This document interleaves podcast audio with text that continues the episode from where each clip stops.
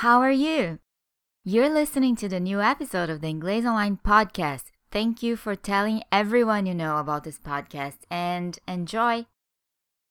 So, let's say you arrive at your friend Anthony's birthday party and you see some friends and you say hi to them, obviously, and then you see a few people you know.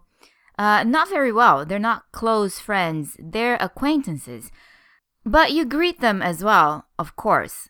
So you decide to approach this little circle of people you know. It's two of your good friends, plus Sally, who you've seen before and even exchanged a few words with, but whom you don't know really well. She seems nice anyway, so no worries there.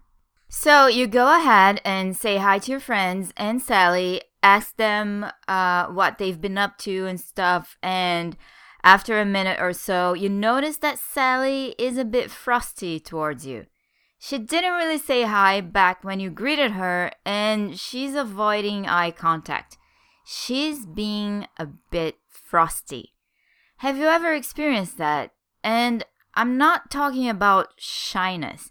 Obviously, some people aren't naturally warm because they may be shy or very reserved. Sometimes you just know that that's not the case though. You've talked to this person before and you know they're nice and they've been warm towards you and you can't remember doing anything that might uh, might have upset them. So you're now a bit puzzled by their treatment. You can tell that this person is being frosty.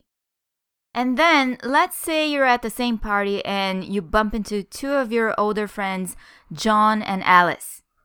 John greets you warmly, Alice, not so much. She says hi and quickly excuses herself without another word. Throughout the night, she always seems to be deep in conversation with someone else every time you approach her. You can tell Alice is giving you the cold shoulder. She's kind of snubbing you slightly. She's acting indifferent towards you. She's giving you the cold shoulder. You don't feel particularly popular at Anthony's birthday party tonight, obviously. First, it's Sally acting a bit frosty, and now it's Alice giving you the cold shoulder. In Alice's case, though, you have a pretty good idea of why she's behaving like that. Alice is your ex girlfriend, and you guys broke up over a year ago, and you thought she was fine. All this time, you've gotten along great, and you definitely thought she was over you. So, what happened? Well, you started dating again a couple of weeks ago. You're going out with a different girl now, and you know how it is within a group of friends. News travels fast. Alice must have caught wind of it, and now she's avoiding you. I think everyone listening to this podcast can relate. Can you remember a time when someone acted a bit frosty towards you and gave you the cold shoulder for a while? Why did they do that? Did the two of you end up getting back on good terms?